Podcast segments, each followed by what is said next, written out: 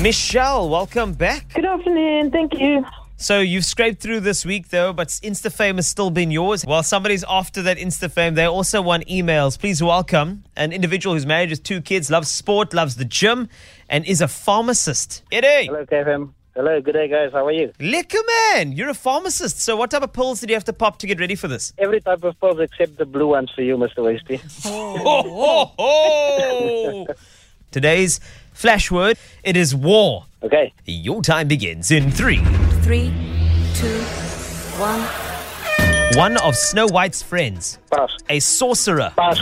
a place in a harbor, Um, pass. a closet, Uh, close it, close. Uh, wardrobe. and a song from the Rocky Horror Picture Show. Oh, pass.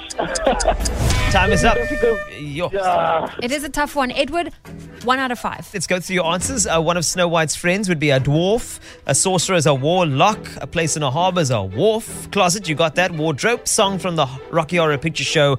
Time warp. One out of five to beat Michelle. Can you do it? I'm hoping so. Your time begins in Three, two, one.